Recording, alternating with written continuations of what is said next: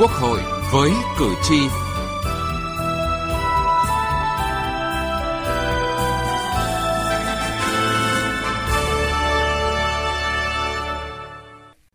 Thưa quý vị và các bạn, ngày 24 tháng 3 tới đây, kỳ họp thứ 11, kỳ họp cuối cùng Quốc hội khóa 14 khai mạc. Tại kỳ họp này, Quốc hội sẽ dành phần lớn thời gian để kiện toàn các chức danh lãnh đạo của bộ máy nhà nước. Đây là nội dung thu hút sự quan tâm của cử tri cả nước. Chương trình Quốc hội với cử tri hôm nay, chúng tôi đề cập nội dung này. Từ nghị trường đến cuộc sống. Thưa quý vị và các bạn, kỳ họp thứ 11 Quốc hội khóa 14 dự kiến diễn ra từ ngày 24 tháng 3 đến ngày 9 tháng 4 năm 2021. Kỳ họp diễn ra trong thời điểm quan trọng, bản lề, chuyển giao nhiệm kỳ, trong bối cảnh những tác động của dịch COVID-19 vẫn trực tiếp và bao trùm nhiều lĩnh vực kinh tế xã hội. Theo chương trình dự kiến tại kỳ họp thứ 11, kỳ họp cuối cùng Quốc hội khóa 14 sẽ dành phần lớn thời gian để kiện toàn các chức danh lãnh đạo của bộ máy nhà nước theo đó, Quốc hội sẽ tiến hành quy trình miễn nhiệm và bầu nhân sự cho chức danh Chủ tịch Quốc hội, Chủ tịch Hội đồng bầu cử quốc gia, miễn nhiệm và bầu Chủ tịch nước, miễn nhiệm bầu Thủ tướng Chính phủ. Kiện toàn xong chức danh người đứng đầu chính phủ, Quốc hội bắt đầu quy trình miễn nhiệm bầu Phó Chủ tịch nước, tránh án Tòa án Nhân dân tối cao, Viện trưởng Viện Kiểm sát Nhân dân tối cao và một số ủy viên Ủy ban Thường vụ Quốc hội, chủ nhiệm một số ủy ban của Quốc hội, Tổng Kiểm toán Nhà nước, Tổng Thư ký Quốc hội, cũng trong kỳ họp 11 này, Quốc hội xem xét và thông qua luật phòng chống ma túy sửa đổi. Quốc hội cũng sẽ thảo luận dự thảo báo cáo công tác nhiệm kỳ khóa 14 của Quốc hội, xem xét các báo cáo công tác nhiệm kỳ 2016-2021 của Chủ tịch nước, Chính phủ, Ủy ban Thường vụ Quốc hội, Hội đồng Dân tộc, các ủy ban của Quốc hội, Tòa án Nhân dân tối cao, Viện Kiểm sát Nhân dân tối cao, Kiểm toán Nhà nước. Trước thềm kỳ họp, nhiều đại biểu Quốc hội cho rằng thực hiện công tác nhân sự tại kỳ họp thứ 11 để kiện toàn một số chức danh nhà nước là công tác rất quan trọng của đất nước cũng như sự kỳ vọng của cử tri. Do đó, công tác nhân sự phải kỹ lưỡng, thận trọng, chặt chẽ, đúng quy trình, đảm bảo thủ tục và đạt được sự đồng thuận cao của đại biểu Quốc hội. Đại biểu Phùng Văn Hùng, đoàn đại biểu Quốc hội tỉnh Cao Bằng cho rằng Tôi cho rằng sự tín nhiệm à, của nhiều đại biểu thể hiện kỳ vọng của người dân cả nước. À, cá nhân tôi cũng nhiều đại biểu kỳ vọng và mong đợi một kết quả rất là cao. Nhiều đại biểu Quốc hội cho rằng vấn đề nhân sự sau sự sắp xếp nhân sự của Đảng, Quốc hội lần này kiện toàn bộ máy nhà nước sao cho toàn bộ hệ thống tổ chức của chính phủ, Quốc hội, các cơ quan của Quốc hội thống nhất để tạo nên sức mạnh tổng hợp đối với bộ máy lãnh đạo của đất nước. Theo đại biểu Nguyễn Ngọc Phương, đoàn đại biểu Quốc hội tỉnh Quảng Bình, việc Quốc hội tiến hành miễn nhiệm và bầu các chức danh lãnh đạo chủ chốt của đất nước là vấn đề mà cử tri và các đại biểu quan tâm và mong mỏi lâu nay. Tôi cho rằng đây là kỳ việc làm rất tốt. Một là định hướng được cái vai trò lãnh đạo của Đảng, tạo điều kiện thuận lợi cho quốc gia thống nhất sự lãnh đạo của Đảng, thuận lợi trong quá trình thực hiện chủ trương đường lối của Đảng. Nó có sự thống nhất, nhất quán các đại biểu tin tưởng tại kỳ họp lần này, việc kiện toàn các chức danh lãnh đạo của bộ máy nhà nước nhận được sự đồng thuận và tín nhiệm cao của các đại biểu Quốc hội, người đại diện cho lá phiếu của cử tri. Đại biểu Nguyễn Văn Chiến, đoàn đại biểu Quốc hội thành phố Hà Nội mong muốn trong cái bối cảnh hiện nay ấy, ý đảng lòng dân thấy rằng là chúng ta cần phải có một cái sự tập trung để mà lãnh đạo đất nước trong cái tình hình mới thì chúng tôi cho rằng là cái việc giới thiệu đưa ra quốc hội để bầu thì chúng tôi cho rằng là hoàn toàn là phù hợp với cái ý đảng và nguyện vọng của người dân. Kỳ họp thứ 11, kỳ họp cuối cùng nhiệm kỳ Quốc hội khóa 14. Kỳ họp kết thúc nhưng trách nhiệm là sự tiếp nối với đại biểu Quốc hội, các thành viên chính phủ với bộ, ngành, địa phương trọng trách có phần lớn hơn. Đó là làm sao để những giải pháp được đưa ra trong mỗi kỳ họp Quốc hội phải được thực hiện nghiêm túc, tạo chuyển biến mạnh mẽ trong thực tế. Niềm tin của cử tri và nhân dân chỉ có được khi những vấn đề an ninh trật tự, kinh tế, ổn định, an sinh xã hội được bảo đảm. Điều đó đồng nghĩa trách nhiệm của Quốc hội, của chính phủ, của bộ ngành chính quyền địa phương phải nâng cao thực sự vì lợi ích chung, những kẽ hở cho lợi ích nhóm không còn. Đó là sự nỗ lực của Quốc hội, chính phủ, bộ ngành chính quyền địa phương trong tổ chức thực hiện. Đó là sự sâu sát, kịp thời và có trách nhiệm trong giám sát của đại biểu Quốc hội.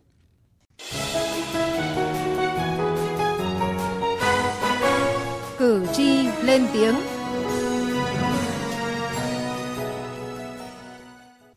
Thưa quý vị và các bạn, Tại buổi tiếp xúc cử tri của các đoàn đại biểu Quốc hội, các đại biểu Quốc hội trước kỳ họp thứ 11 Quốc hội khóa 14, bên cạnh những vấn đề dân sinh, cử tri bày tỏ mối quan tâm nhiều đến việc lựa chọn nhân sự cho các chức danh lãnh đạo bộ máy nhà nước trong nhiệm kỳ mới và nhân sự đại biểu Quốc hội khóa 15 và đại biểu Hội đồng Nhân dân các cấp nhiệm kỳ 2021-2026 diễn ra vào ngày 23 tháng 5 tới. Ông Nguyễn Quyết Thắng ở phường Hàng Mã, quận Hoàn Kiếm, thành phố Hà Nội nói. Cử tri chúng tôi hết sức quan tâm và kỳ vọng rất lớn về công tác nhân sự. Sẽ có một bộ máy lãnh đạo hoàn chỉnh, mạnh mẽ, toàn diện, đáp ứng hoàn thành xuất sắc mọi nhiệm vụ mà thực tiễn đòi hỏi. Nhìn lại nhiệm kỳ vừa qua, chúng tôi thấy công tác nhân sự còn tồn tại một số vấn đề lãnh đạo địa phương về chủ trương cải cách đổi mới hay xây dựng dự thảo luật không ít không phù hợp thực tiễn cuộc sống, chưa hiệu quả. Tuy chỉ là hiện tượng cá biệt, nhưng cũng thấy là có một lỗ hổng trong công tác nhân sự nhiệm kỳ qua. Từ đó chúng ta rút ra bài học kinh nghiệm để làm tốt công tác nhân sự. Lựa chọn nhân sự có tâm, có tầm, có trách nhiệm với dân, với nước là yếu tố cốt lõi để tạo nên sức mạnh của Đảng, Chính phủ, Quốc hội. Để hoạt động của bộ máy nhà nước thông suốt hiệu quả, từ đó kinh tế xã hội, đời sống của nhân dân ổn định phát triển. Ông Đỗ Bá Quát, phường Quan Thánh, quận Ba Đình, thành phố Hà Nội cho rằng, để làm được điều đó, trong công tác nhân sự phải loại bỏ ngay những người có tham vọng cá nhân. Định hướng, kế sách, chính sách ra sao? Có hợp lòng dân không? Có thông thoáng không? Có còn rào cản không? Đối với những cán bộ có khuynh hướng tư tưởng như sau là cần phải loại ra ngay. Một á, tham vọng cá nhân mà đặc biệt là tham vọng về quyền lực bởi vì từ quyền lực nó sẽ đẻ ra những vấn đề khác cái thứ hai là lôi kéo gia đình họ hàng. Và cái thứ ba là gì? Lôi kéo người địa phương cùng quê. Và cái thứ tư là gì? Lôi kéo bè cánh phe nhóm. Phải loại ra ngay. Cử tri quan tâm hơn và đặt yêu cầu cao hơn đối với đại biểu Quốc hội bởi họ thấy rõ những vấn đề của cử tri đã trở thành vấn đề của Quốc hội, được bàn bạc thảo luận một cách kỹ lưỡng và kịp thời tại nghị trường. Khi niềm tin của cử tri vào hoạt động đại biểu Quốc hội dần được khẳng định, khi sự gửi gắm của cử tri vào hoạt động nghị trường nhiều hơn, có nghĩa hành trang mà mỗi đại biểu dân cử mang theo khi bước vào nhiệm kỳ hoạt động mới không nhẹ chút nào. Đó là thách thức khó khăn và yêu cầu thôi thúc cơ quan dân cử, mỗi đại biểu dân cử phải tiếp tục hành động. Bởi chừng nào những tiếng nói của cử tri, những phản biện, những yêu cầu bức xúc chính đáng của người dân, của đất nước chưa được giải quyết, chừng đó người đại diện của dân chưa làm tròn sứ mệnh của mình. Ông Nguyễn Bắc Việt ở quận Ba Đình, thành phố Hà Nội nêu ý kiến. Là cử tri thì tôi mong muốn rằng những đại biểu được bầu vào Quốc hội hay là cũng như là vào Hội đồng Nhân dân các cấp thì phải có năng lực chuyên môn nghiệp vụ, có trí tuệ, có bản lĩnh, dám nói, dám làm và phải đại diện được nguyện vọng của cử tri và đông đảo nhân dân. Có một số các đại biểu quốc hội hầu như kỳ họp không có phát biểu gì. Người dân rất muốn những bức xúc thiết thực cần được giải quyết và đặc biệt là những vấn đề tồn tại trong nhiều năm thì Quốc hội, đại biểu Quốc hội theo dõi, giám sát, quy trách nhiệm rõ ràng. Ông Trần Văn Lâm, huyện Mỹ Hào, tỉnh Hưng Yên mong muốn công tác bầu cử đại biểu Quốc hội khóa 15 và đại biểu Hội đồng Nhân dân các cấp nhiệm kỳ 2021-2026 phải lựa chọn được những ứng cử viên có đức có tài để cử tri bầu ra, lựa chọn được những đại biểu xứng đáng đại diện cho ý chí và nguyện vọng của nhân dân. Những đại biểu quốc hội trong giai đoạn tới này có một vai trò rất quan trọng. Thì tôi nghĩ rằng là cái sự đổi mới trong cái đại biểu quốc hội, trong cái nghị viện để cho cái tiếng nói nó sẽ mạnh mẽ hơn, nó sẽ tươi trẻ hơn và biểu đạt được khát vọng của dân tộc chúng ta trong giai đoạn hết sức là quan trọng ở này. Ông Trần Tâm, huyện Hiệp Hòa, tỉnh Bắc Giang thì cho rằng cử tri chỉ mong làm sao những người ứng cử thì tới là những người phải có nhiệt huyết với nhân dân trong sạch. Đấy là cái kỳ vọng của người dân. Thay mặt cử tri cả nước thì mang những cái nguyện vọng đó đề quốc hội để giải quyết làm sao cho đúng kỳ vọng của nhân dân mong muốn. Đại biểu quốc hội phải trong sạch là phải không tham nhũng quyết tâm chống tham nhũng. Trách nhiệm của đại biểu Quốc hội đối với Đảng, với dân là rất lớn. Đại biểu Quốc hội phải nói được tiếng nói của người dân, phản ánh được ý kiến nguyện vọng của người dân trong quá trình xây dựng luật pháp chính sách và phải đảm bảo được quyền và lợi ích chính đáng của người dân. Điều đó cũng có nghĩa trọng trách cao hơn của Quốc hội, đại biểu Quốc hội, đại biểu dân cử trong từng hoạt động của mình.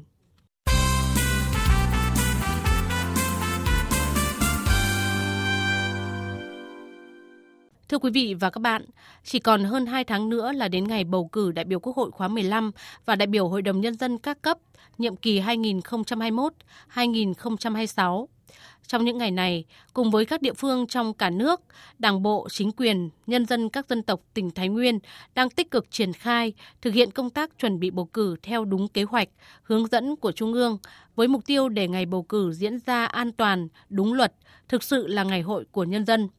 Về nội dung này, phóng viên Đài Tiếng Nói Việt Nam phỏng vấn ông Đỗ Đức Công, Phó Chủ tịch Thường trực Hội đồng Nhân dân tỉnh Thái Nguyên, Phó Chủ tịch Ủy ban bầu cử đại biểu Quốc hội khóa 15 và đại biểu Hội đồng Nhân dân các cấp tỉnh Thái Nguyên, nhiệm kỳ 2021-2026. Thưa ông, à, đến thời điểm này thì công tác à, chuẩn bị bầu cử đại biểu Quốc hội khóa 15 và đại biểu Hội đồng Nhân dân các cấp nhiệm kỳ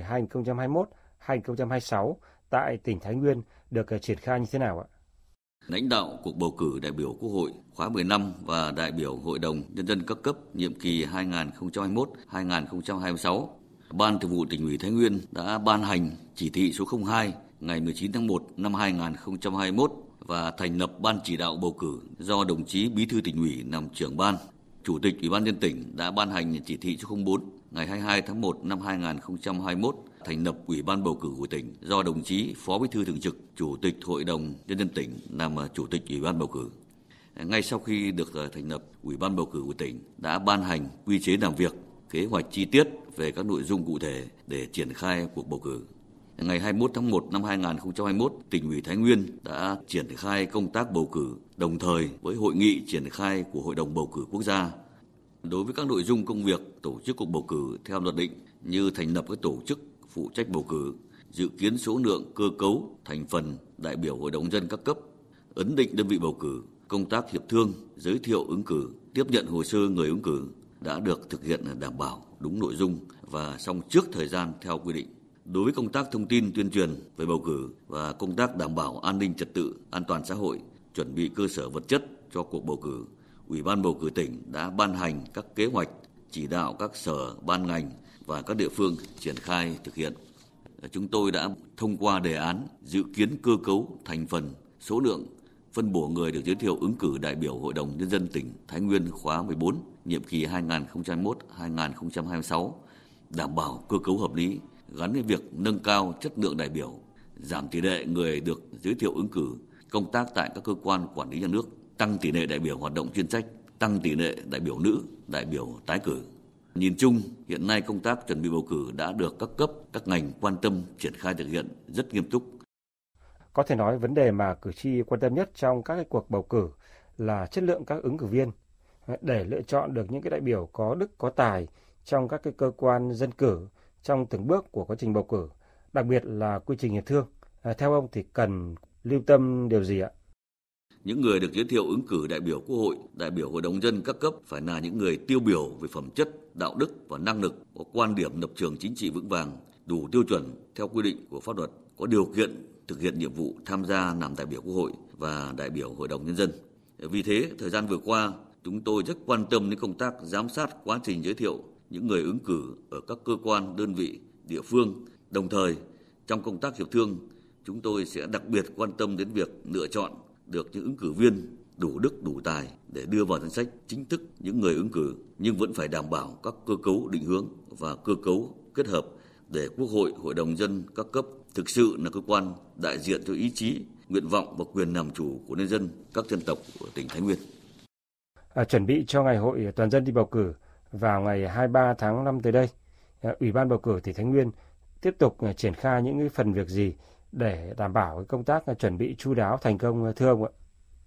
Trước hết phải thực hiện tốt hội nghị hiệp thương để lựa chọn danh sách chính thức người ứng cử, tổ chức tốt công tác vận động bầu cử, tạo điều kiện tốt nhất cho các ứng cử viên tham gia ứng cử. Ủy ban bầu cử sẽ tổ chức các đoàn kiểm tra vào cuối tháng 3 và đầu tháng 4 tới nhằm kiểm tra các bước chuẩn bị của cấp huyện, cấp xã trên địa bàn tỉnh, chỉ đạo tốt công tác lập danh sách cử tri, thành lập các khu vực bỏ phiếu, chuẩn bị các điều kiện vật chất cần thiết cho cuộc bầu cử. Phải đẩy mạnh công tác tuyên truyền bầu cử để cử tri tích cực tham gia đi bầu cử, à, chú trọng công tác đảm bảo an ninh, trật tự và y tế, đặc biệt là việc phòng chống dịch COVID-19 trên địa bàn tỉnh. Các tổ chức phụ trách bầu cử các cấp phải thường xuyên kiểm tra, ra soát, nắm bắt tình hình, xử lý kịp thời ngay các vấn đề nổi lên ở địa phương, đồng thời phải thường xuyên chỉ đạo, hướng dẫn công tác bầu cử và giải đáp các vướng mắc trong quá trình chuẩn bị tổ chức bầu cử. Xin cảm ơn ông. Hỏi đáp về bầu cử. Hỏi đáp về bầu cử. Thưa quý vị và các bạn, trong chuyên mục hỏi đáp về bầu cử hôm nay, ông Nguyễn Quang Minh, trưởng ban dân chủ pháp luật, Ủy ban Trung ương Mặt trận Tổ quốc Việt Nam sẽ giải đáp những quy định của pháp luật trong bảo đảm thực hiện về số dư khi lập danh sách dự kiến giới thiệu người ứng cử, danh sách người ứng cử trong quá trình hiệp thương bầu cử đại biểu Quốc hội khóa 15 và đại biểu Hội đồng Nhân dân nhiệm kỳ 2021-2026. Thì trước hết thì có thể nói là cái việc mà pháp luật quy định về cái số dư khi lập danh sách dự kiến giới thiệu người ứng cử, danh sách người ứng cử trong quá trình hiệp thương là thể hiện cái tính chất dân chủ trong hoạt động bầu cử chúng ta để đảm bảo cho cử tri, cho nhân dân có thể lựa chọn được những cái đại biểu xứng đáng, ưu tú đại diện cho mình tham gia vào các cơ quan quyền lực các cấp. Trước kia, pháp luật của chúng ta chỉ quy định số dư đối với danh sách người ứng cử đại biểu Quốc hội, đại biểu Hội đồng Nhân dân sau cái hội nghị hiệp thương lần thứ ba là cái danh sách để đưa ra tổ chức cái thực hiện bầu cử. Hiện nay thì theo cái tinh thần của các văn bản hướng dẫn và quy định chi tiết luật bầu cử và cũng theo kiến nghị của Ủy ban Trung ương Mặt trận Tổ quốc Việt Nam, các văn bản này cũng là lần đầu tiên đã quy định cái danh sách trình ra các hội nghị hiệp thương là cũng phải bảo đảm. Đây là cái, cái quy định rất là mới, lần đầu tiên được thực hiện trong cái quá trình bầu cử ở nước chúng ta. Thế thì cái mục đích của cái việc quy định cái số dư đối với danh sách mà trình ra các hội nghị hiệp thương này là đảm bảo để các hội nghị hiệp thương thực sự có cái cơ sở để lựa chọn những người xứng đáng trong cái cái số những cái người được đưa ra theo cái quy định tại cái nghị quyết liên tịch số 09 của Ủy ban Thường vụ Quốc hội, Chính phủ và Đoàn Chủ tịch Ủy ban Trung ương Mặt trận Tổ quốc Việt Nam cũng như theo cái hướng dẫn tại cái thông chi số 13 của Ban Thường trực Ủy ban Trung ương Mặt trận Tổ quốc Việt Nam thì cái danh sách giới thiệu người ứng cử trình ra cái hội nghị hiệp thương lần thứ hai thì phải bảo đảm cái số dư cần thiết để hội nghị xem xét lựa chọn lập danh sách sơ bộ những người ứng cử đại biểu Quốc hội, đại biểu Hội đồng nhân dân. Còn cái danh sách mà giới thiệu người ứng cử đại biểu Quốc hội trình ra hội nghị hiệp thương lần thứ ba thì phải bảo đảm có số dư lớn hơn số dư quy định tại khoản 6 điều 57 của luật bầu cử đại biểu Quốc hội và đại biểu Hội đồng nhân dân. Danh sách giới thiệu người ứng cử đại biểu Hội đồng nhân dân mà trình ra cái hội nghị hiệp thương lần thứ ba thì phải bảo đảm có số dư lớn hơn số dư quy định tại khoản 3, điều 58 của luật bầu cử đại biểu Quốc hội và đại biểu Hội đồng Nhân dân. Đến đây thời lượng cho chương trình Quốc hội với cử tri đã hết. Chương trình do biên tập viên Đỗ Minh thực hiện. Cảm ơn quý vị và các bạn đã quan tâm lắng nghe.